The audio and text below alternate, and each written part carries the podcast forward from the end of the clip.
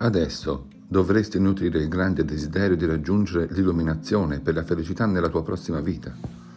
Se dubiti o commetti anche la minima offesa, cadrai nell'inferno della sofferenza incessante.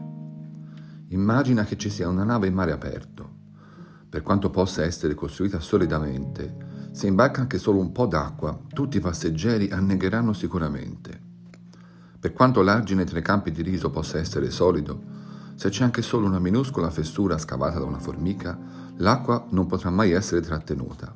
Devi svuotare la nave della tua vita dall'acqua del dubbio e dell'offesa e solidificare gli argini della tua fede. Se l'offesa di un credente è leggera, perdonalo e fai in modo che ottenga benefici. Se è grave, incoraggialo a rafforzare la sua fede in modo che possa espiare il peccato. Tu sei una donna fuori dal comune, in quanto mi hai chiesto di spiegare gli effetti dei vari gradi di offesa. Sei degna di lode esattamente come la figlia del re Drago quando disse: rivelerò la dottrina Mayana per salvare le persone dalla sofferenza. Nel Sutra del Loto si legge: fare domande sul significato di questo sutra sarà veramente difficile.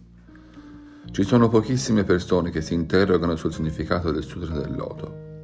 Sii sempre determinata a denunciare le offese contro il vero buddismo al meglio delle tue capacità. È veramente straordinario il fatto che tu mi aiuti a rivelare i miei insegnamenti. Con rispetto Nichiren, il 3 settembre del primo anno di Kenji 1275.